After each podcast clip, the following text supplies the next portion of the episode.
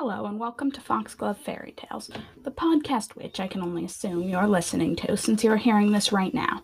I am Lilith, the host and writer of Foxglove Fairy Tales. Before you begin, I should warn you that this podcast may not be appropriate for children. My intended audience is teens and up, and while I will not intervene should you choose to continue despite your age, I feel some obligation to warn you that my show contains elements of swearing and mild to moderate violence. And now, with that out of the way, I can explain to you what Foxglove Fairy Tales actually is, since I chose to make my written description pretty but fairly impractical. The podcast is, in essence, my way of getting the stories I love to write out in the world at large.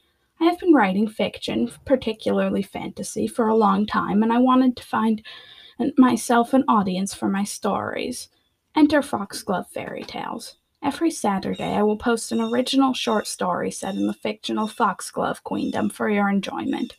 In return, all I ask is that you keep coming back. It makes me feel encouraged to keep doing what I love.